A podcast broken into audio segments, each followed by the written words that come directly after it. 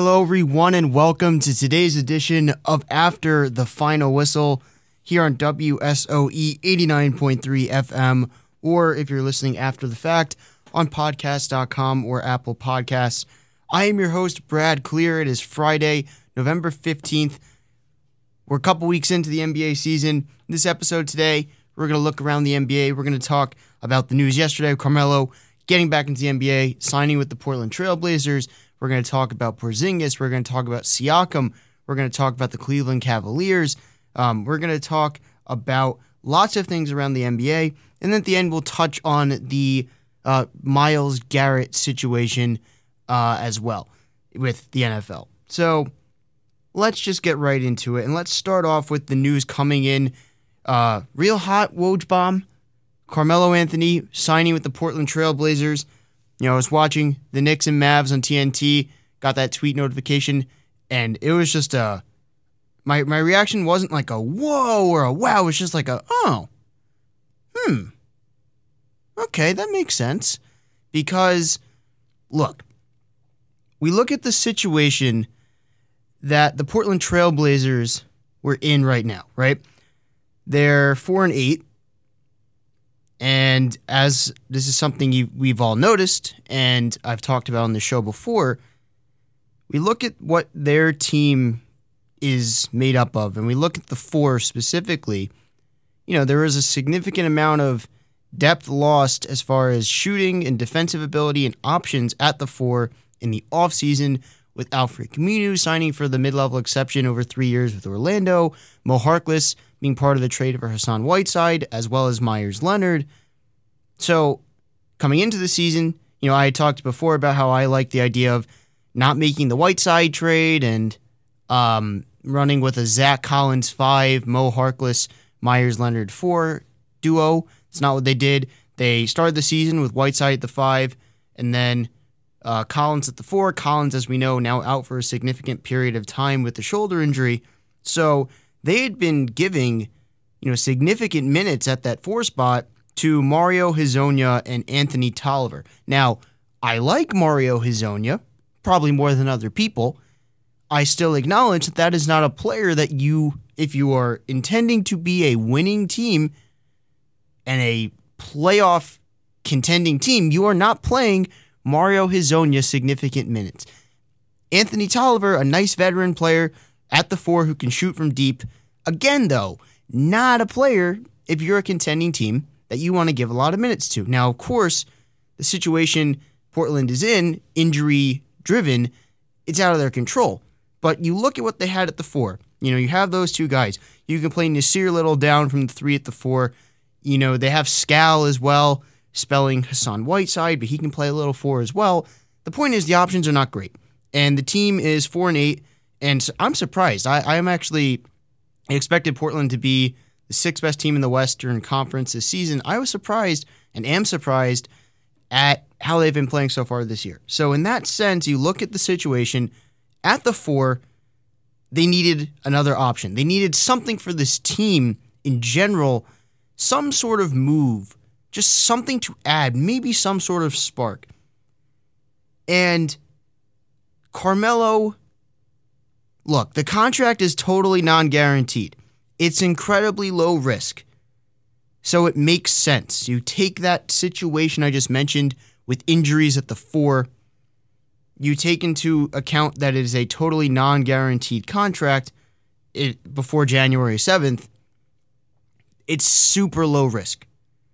And if Carmelo isn't totally terrible defensively, then this is not a bad idea. Now, that's asking a lot because quite frankly, when he last played last fall, early winter for Houston, and then before that with Oklahoma City, he he's not someone who can be an effective defender. He's someone who will get eaten up in the pick and roll and cannot switch effectively. Do I think that Carmelo is good? No, I don't. If I was Portland, would I have made this signing? Probably not. But again, as I said, it makes sense. It's an option with a veteran at the four who can provide you a semblance of a spark and gives you another option that, in theory, you can get scoring output from at the four. This team needed a body that could produce and play 15 minutes to 20 minutes a game at the four. Now, again, this may totally not work at all. Carmelo just may be completely washed, which, I mean, he had shown to be washed last year and then before that with Oklahoma City. And maybe he's just completely washed and it's done, right? But even if it is, it's totally non guaranteed. The risk is so low for a team like Portland that in this instance, I do not mind them signing Carmelo. Even though I myself would not have made the move, I get it. It makes sense. Now, we look at Carmelo, right? Carmelo has had a negative net rating in the last four in four of his last five seasons. As a catch and shoot three point shooter, he's not the best. In his limited time with Houston last year, he shot 32% from three. He's never been a guy who can be relied upon to be a consistent catch and shoot three point shooting guy. That's just not him. And as we mentioned also, on switches and on pick and rolls, he's slow of foot and he's washed. So there are a lot of things that would indicate that it is not a that he is not a player who will provide a significant positive impact for Portland. But if you're Portland, you have nothing to lose. You're four and eight. You need an option at the four. You need some sort of spark, and you don't have any guaranteed money in there. So I'm fine with Portland making this move Monday night. Perhaps Carmelo's first game as a Portland Trailblazer, the Portland Trailblazers play the Houston Rockets. Perfect narrative, perfect story there. So I'm very interested to see how this goes. I was not expecting this at all. But again, if any team was going to sign Carmelo, this was the situation, the team, and the circumstance for it to happen. Now, moving away from Carmelo and going to his old stomping grounds, of course, very timely based off of last night's game. Let's go to the Madison Square Garden, or the Madison Square Garden. Let's go to Madison Square Garden and let's talk about the New York Knicks and the Dallas Mavericks from last night. The first shout out here, I usually do shout outs at the end. Got to do it up here. Frank Ntilikina. His defense late in the game in the fourth quarter with five fouls on Doncic was incredible. Throughout this game, Frank was a pest on defense disrupting passing lanes, playing physical, in your face defense, just being a nuisance on the perimeter. Dennis Smith Jr. having his first or having his best game of the season. Really, someone he was getting good dribble penetration, was able to create offense for himself and others through doing so. Has hops, has athleticism, was an above the rim guy um, with putback dunks during the game, was rebounding. He's a good rebounding guard just based on his ability to get up, was creating for others, as I just mentioned, and scoring for himself. Now, I'm not crazy about Dennis Smith Jr., but this was a great showing by him last night. So, in addition to Frank bringing it on the defensive side of the ball. But to me, the interesting thing coming out of this game is a larger discussion of Kristaps Porzingis. Now, late in the game, I think it was around with a minute 30 left, there was a sequence to me that on the defensive side of the ball, subsequently followed by them on the offensive side of the ball, that directly involved Porzingis on both ends. That to me really gave the ultimate final push of momentum and initial sealing of the win for the Knicks. And so it was Julius Randle got the ball and he was uh, backing Porzingis down, and Porzingis flopped to draw the offensive foul with a minute 25, a minute 30 left in a tied, closely contested game like that, you're never going to get that call. Never. Stay up, play defense. Instead, he flopped, no call, whistle silent, Randle gets an easy layup. Dallas gets the ball going back on the other end. Porzingis gets the ball, awkward post up, then takes a little jumper where he was trying to force a foul. It was a very forced post up, it was not organic. The shot itself, he was totally playing for the foul. It was a bad shot, missed that, and that that was the sort of initial beginning of the end for the Mavericks and the beginning of sealing the win for the Knicks. And the thing with Porzingis, we look at the Mavericks right now as a team. They have the second best offense in the NBA behind Boston, and at times have been the best offense in the league so far this season. They are better when Porzingis is off the floor. Porzingis has a negative net rating thus far. Now, of course, it does not seem to matter because of one, I just mentioned how great their offense is, and two, Luka Doncic looking like, um, I mean, one of the 10, 9 best players, 8 best players in the entire NBA, and behind Giannis, the most suitable MVP candidate in the league thus far. He's a triple double machine. He's a wonder kid. He's incredible. So it hasn't greatly affected their overall offensive output, but they are a better, this is just statistically backed up. They are a better team when Porzingis is off the floor.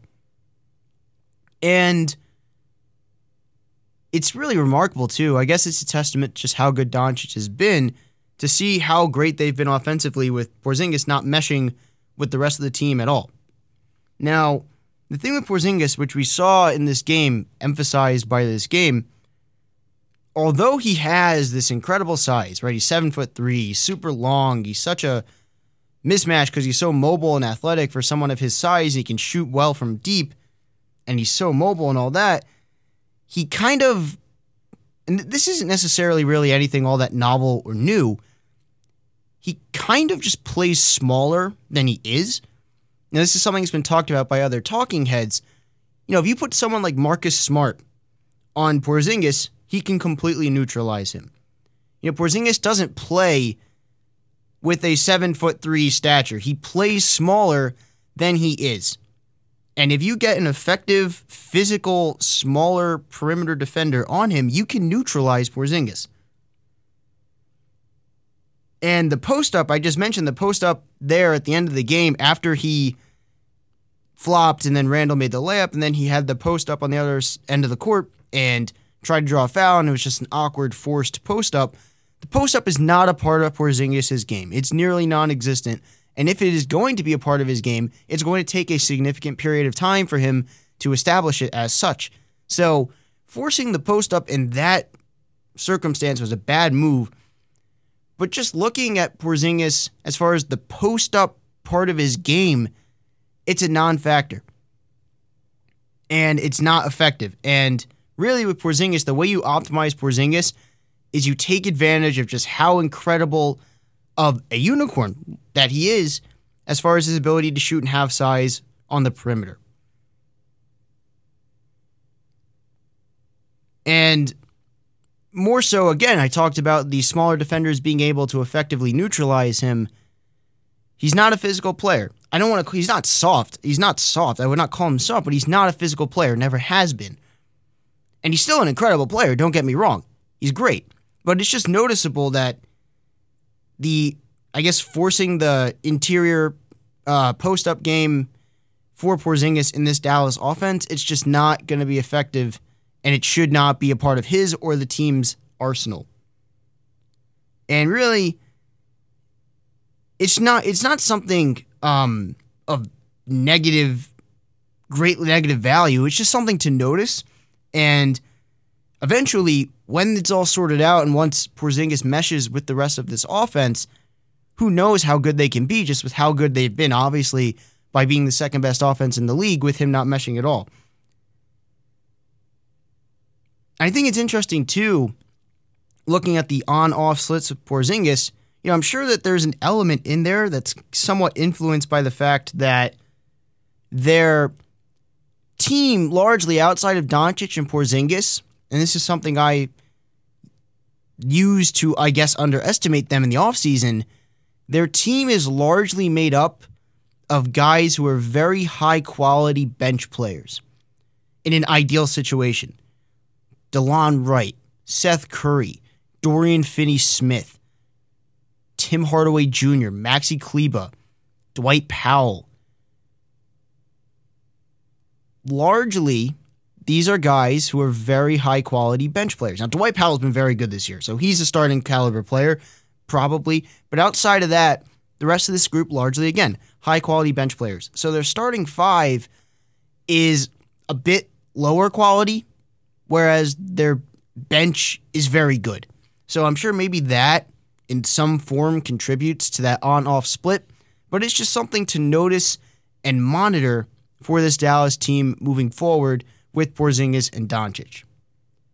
Now, we just talked about Doncic being this absolute monster, this wonder kid, and playing as the second guy in my mind so far as far as the MVP candidacy is concerned. But perfectly suited for this conversation is Pascal Siakam, who to me is not only the most improved player in the NBA, coming off of winning the award last year, but I think he's got to be third in the discussion with Giannis and Doncic for the MVP. The jumps and leaps that Siakam has been able to take and is taking on a year to year basis is astounding, right? So, two years ago, the pre Kawhi year, the last year with Lowry and DeRozan, I used to love watching them on League Pass because they had this great bench where they had Jakob Poeltl and Siakam and either OG Anunoby or no or Norman Powell and Fred Van VanVleet and Delon Wright. It was a great bench. I used to love watching that team's bench. And I watched Siakam, I'm like, all right, this is a nice, good, solid, high quality bench player who can be a versatile defender across multiple positions and can have a reliable, dependable three point shot and is a super role player. A great guy to have on your bench as a winning team. Then last year, obviously emerges to be a borderline all star starting caliber player, a stud. Gets his four year max this offseason and is now playing like one of the 10 to 15 best players in the NBA. And remarkably, has gotten more efficient despite his usage going up by 10%. Statistically, he is comparable as far as his number of years in the league, statistically, to Kawhi Leonard's stats at that point, as far as years into his career as well. The stats are very, very eerily similar. And this Toronto team, it, was interesting talking about them before the season of, you know, at what point does Masai want to cash in on Kyle Lowry or Marcus Gasol or Serge Ibaka's value? If they're say the seventh or sixth best team in the East or fifth best team in the East, do they keep all of them? Do they try to trade them for value? They gave Lowry the one year extension, and it was the topic of discussion of does this make him more tradable? Maybe Miami becomes a big suitor for him. How good is this Toronto team on a year, um, on a full year without Kawhi there? They played well with Kawhi without Kawhi last year, but for a full year and with maybe wanting to retool for their future and trading Lowry or Gasol or Ibaka or all three of them or one of them or two of them, how good would this team be? And quite frankly, this team right now is the fourth best team in the Eastern Con- eh, fourth or fifth best team in the Eastern Conference. They're not as good as Boston. Them and Miami are very comparable. Very similar teams. But the point is is this team is clearly in the high second tier of the Eastern Conference, and that is a result of Pascal Siakam's play. He's got to be, I don't know how many back to back, if any, back to back most improved player awards have been won by an individual player, if it's even ever happened before.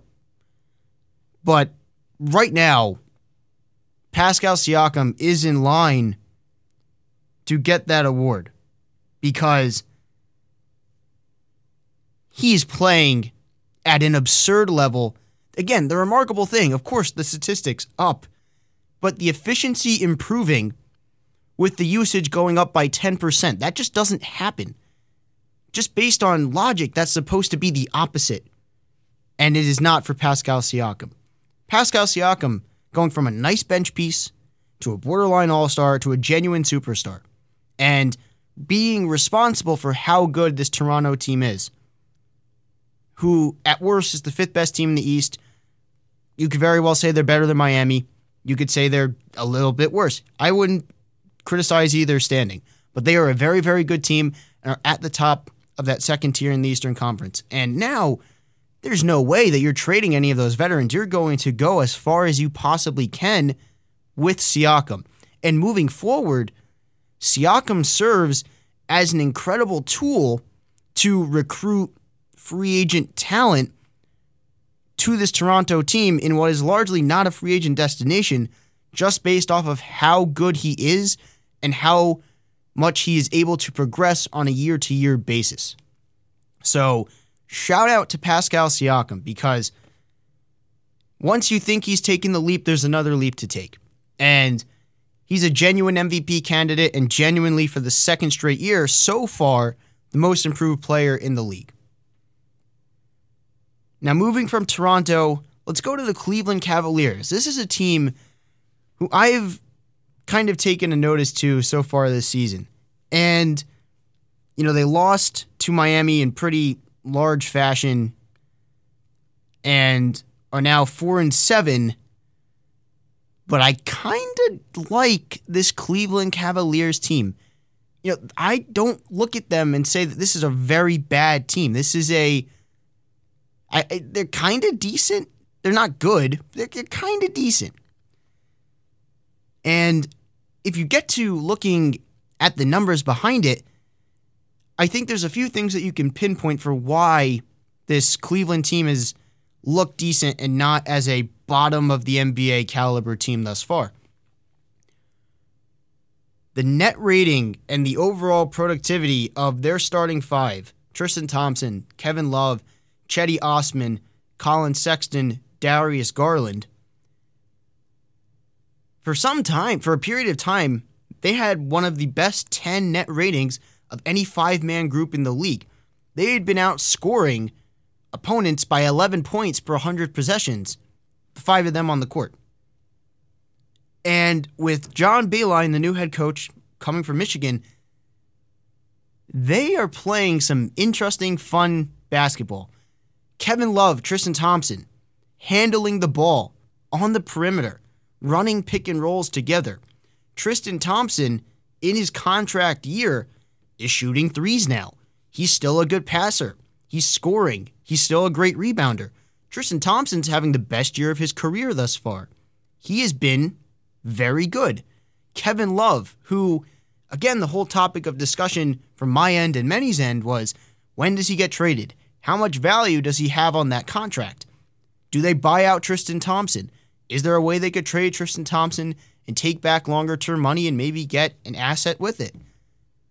But with how good this team has been playing, I mean, the record is not anything good, but they've been playing better and it's benefiting the development of Collin Sexton and Darius Garland. Now, Garland has not played well at all thus far, but still, this system being in place and how good this five man group is playing, you want that level of cohesion and that le- uh, level of production around your young players so they're in a stable system in which they can develop and can improve.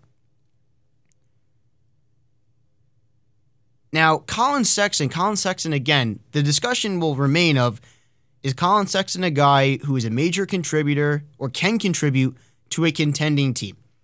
Based on his small size and his defense and based off of his lack of passing and being a point guard, but really isn't a point guard because all he, he does is get buckets and his assist ratio is comparable to that of a big who doesn't pass. But Collin Sexton just gets buckets. I remember going last winter to see the Sixers host a game against the Cavs, and the Cavs beat the Sixers uh, Kendall Jenner was sitting in the front row. I forget the date, but that was the game she was at. And Sexton was just incredible that game. He was hitting shot after shot after shot, and he was getting himself good looks. And Sexton's progression from the beginning of last year to the end of last year and into this year, he has improved steadily.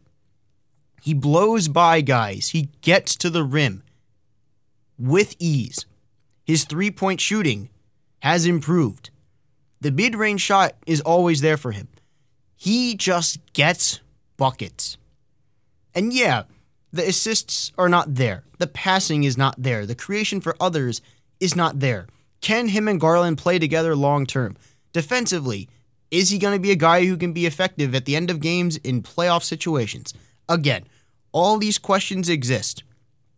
But Collin Sexton's offensive development from the beginning of last year to now, it just keeps getting better. He keeps improving. He's a genuine bucket getter. You throw him the ball, he's gonna find a way to score. He can shoot from deep, he gets to the rim, he's got great speed, he genuinely blows by defenders. So I am a fan of Sexton's, especially watching him. Garland, again, he has not played well. There's no way to sugarcoat it.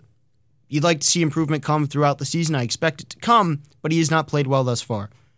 And you look at this Cleveland team with John Beilein as the coach, as I just mentioned, it's going to be interesting to see what their record is, how good they are, how bad they are as the season goes along in terms of what is the trade value for Kevin Love on his existing contract on a four year deal for $130 million. What is Kevin Love's trade value?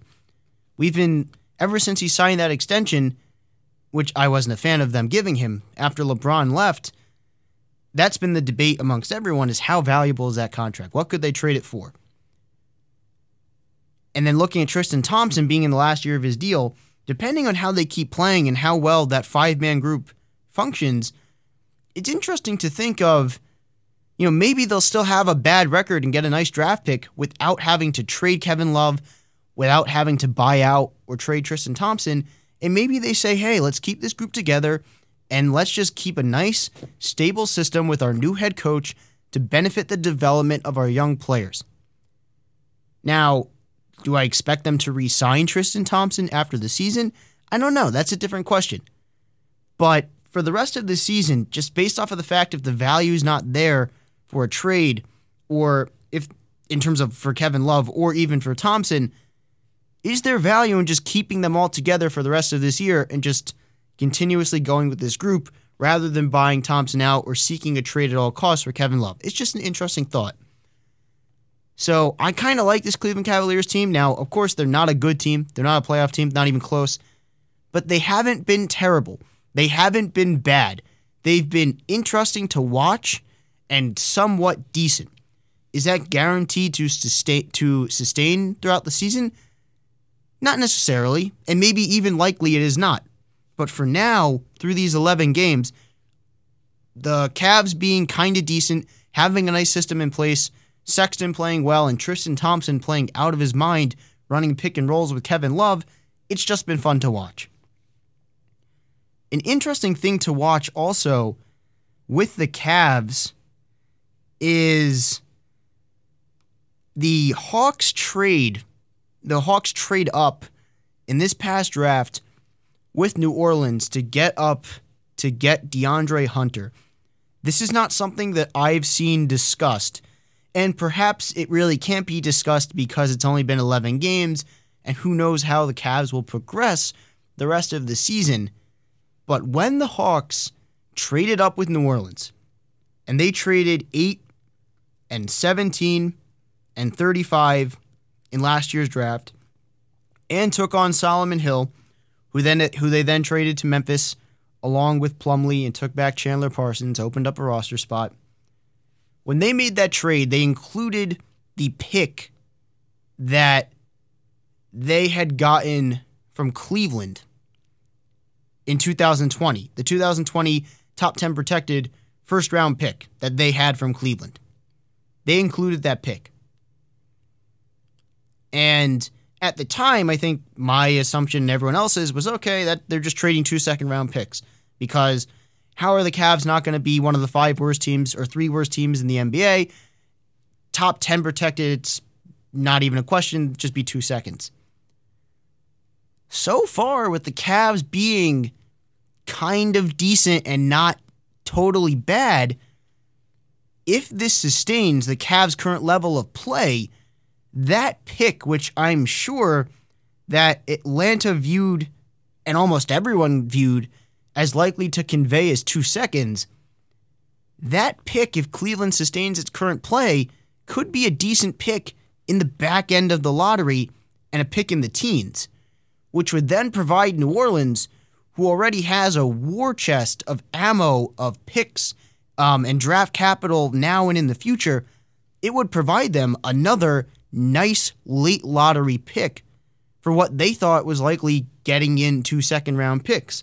And from Atlanta's standpoint, is another asset that could have been a good value for them that they traded and would have essentially traded 8, 17, 35, and maybe say pick uh, 12 or 13 or 11 in this year's draft, all to get up for DeAndre Hunter, which I've talked before.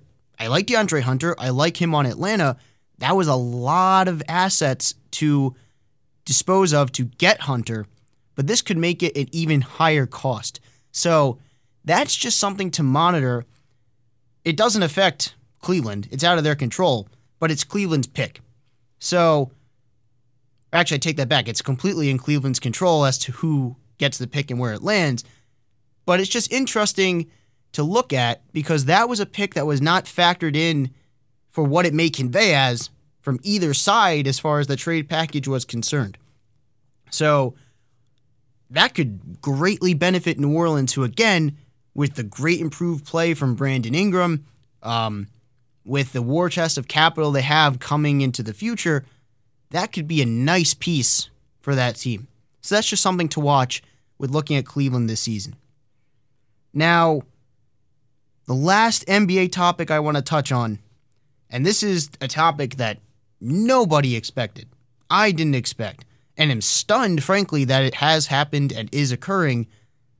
Andrew Wiggins is good. Andrew Wiggins, in his first five seasons in the NBA, his splits of shooting from the field and from three and from the free throw line 44% from the field, 33% from three, 73.5% from the free throw line. That's his average over the first five seasons of his career. This season, so far, Andrew Wiggins is shooting 47.8% from the field, 36% from three, and basically the same from the free throw line. His threes, his three point shot attempts, is now higher than in the past and makes up a third of all of his shot attempts. His mid range shots last year was 35% of his total shots taken. It is now only 20% of the shots he has taken. His usage is up. His turnovers are down.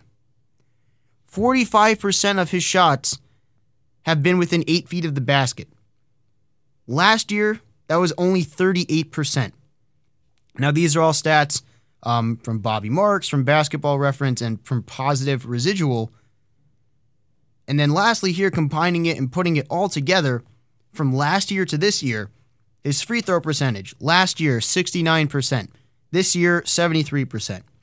Three point percentage last year, 33%. This year, 36%. Assists up by one. Rebounds up. Blocks up. Turnovers, as I mentioned, down.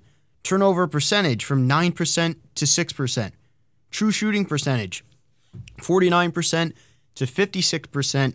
Effective field goal percentage up. Put it all together, Andrew Wiggins is now good. He is more efficient. He is a better playmaker. He is having a better shot selection or he's carrying out better shot selection. He's shooting more threes. He's shooting more closer to the basket.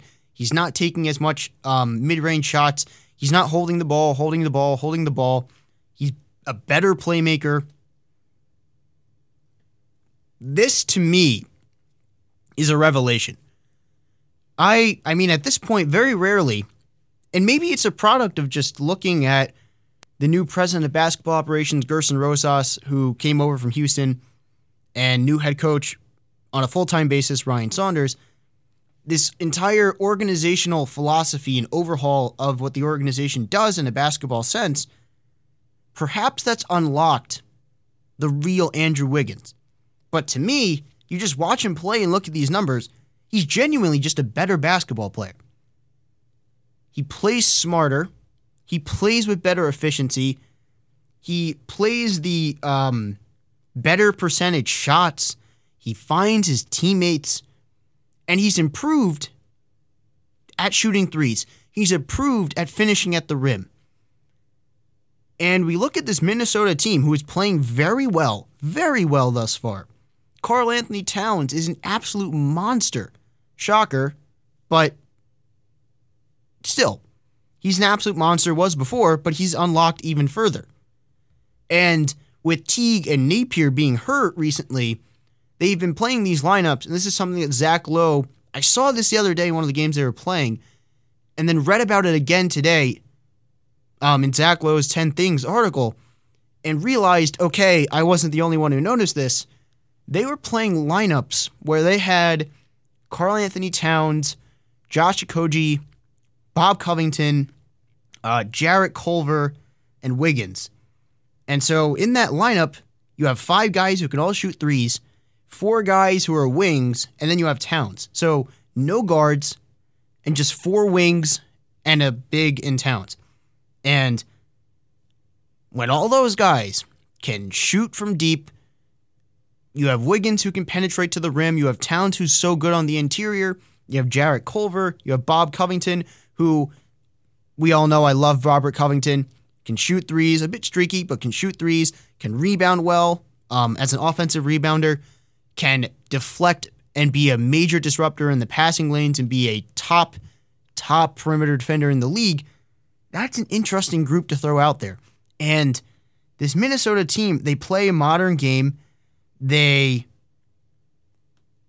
I don't want to say take risks, but they're willing to experiment they're willing to try out different things. They're really being innovative in how they deploy their lineups, in how they group certain players into their rotation. And Towns being a monster and Wiggins becoming good, just like Phoenix, who has been a revelation this year, Minnesota has been a revelation this year. And I think it's largely able to be credited to the fact that Gersson Rosas, coming from Houston, who, as we all know, they prioritize the highest percentage shots. You shoot threes or you get to the rim and you have a ton of wings who can switch defensively. A modern Morey ball team who plays with pace. Having someone from there coming into Minnesota, overhauling the organization, and having Ryan Saunders, a young, talented head coach, permanently in place, it's almost an overhaul of this organization that for years you had an old guard coach and Tom Thibodeau as your head coach and your president of basketball operations and an old guard GM and Scott Layden. It, this this organization and their style of play and how they acquire talent was not modern. And now they are a modern, innovative offense, and they've unlocked Andrew Wiggins. Now, is this going to be him for the whole year? I have no idea. But I'm genuinely, this is awesome. This is genuinely awesome.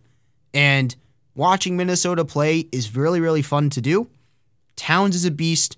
Robert Covington is awesome. Andrew Wiggins, I don't want to say he's taken the leap. I just want to say that he's been unlocked. Very rarely do you see a player who, this is what, his sixth year? He was drafted in 2014. Yeah, 14, 15, 15, 16, 16, 17, 17, 18, 18, 19, 19, 20, his sixth year. Wow. And after five years of below average play and getting a huge nine figure contract that before the season looked to be one of the three worst in the league, Andrew Wiggins is what he was always supposed to be. And that's awesome to see.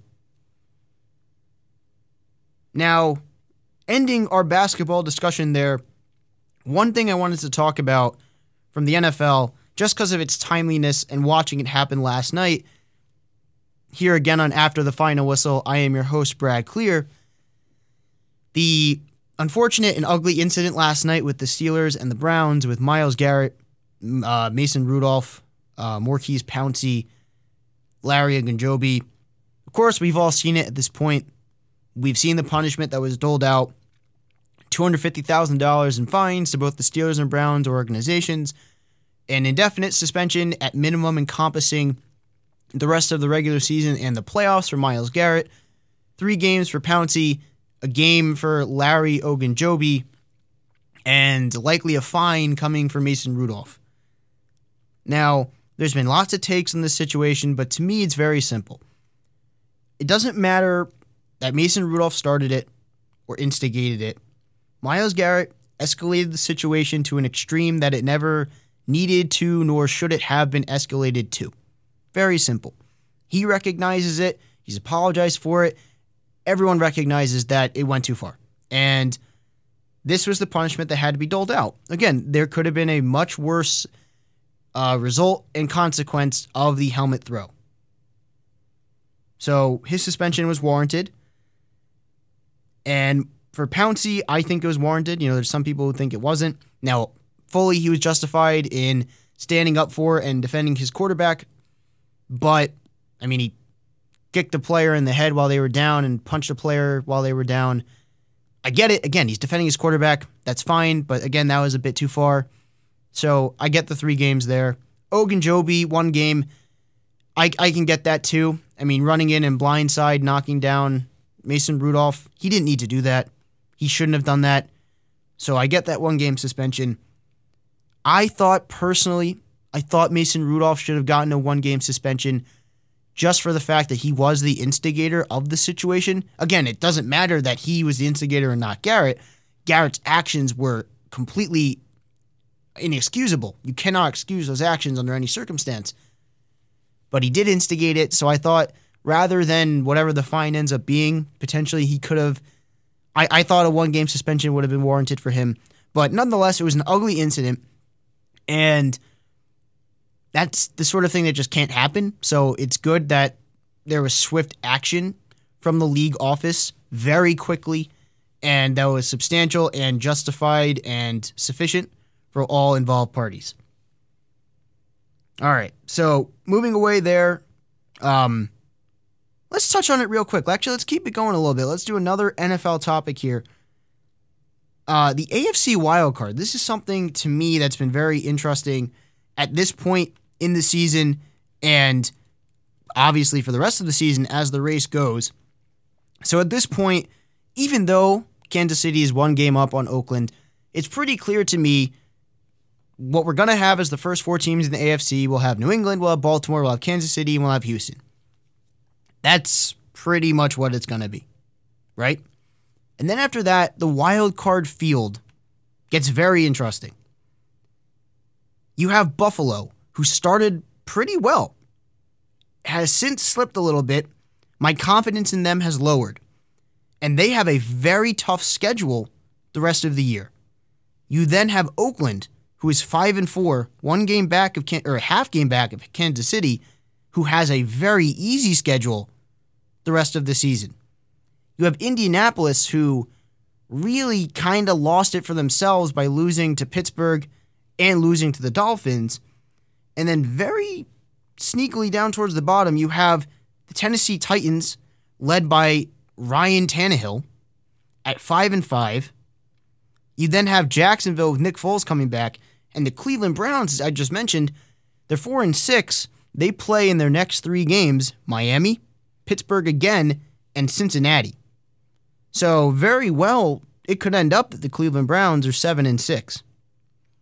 So, to me, I look at this race just based off of the schedule they have the rest of the season for the Oakland Raiders. I think the Oakland Raiders are getting one of these wild card spots. I really do. And for Buffalo, as much as I would like to see them make the playoffs with how good their defense is, Josh Allen has taken strides. Devin Singletary is good. John Brown has been great.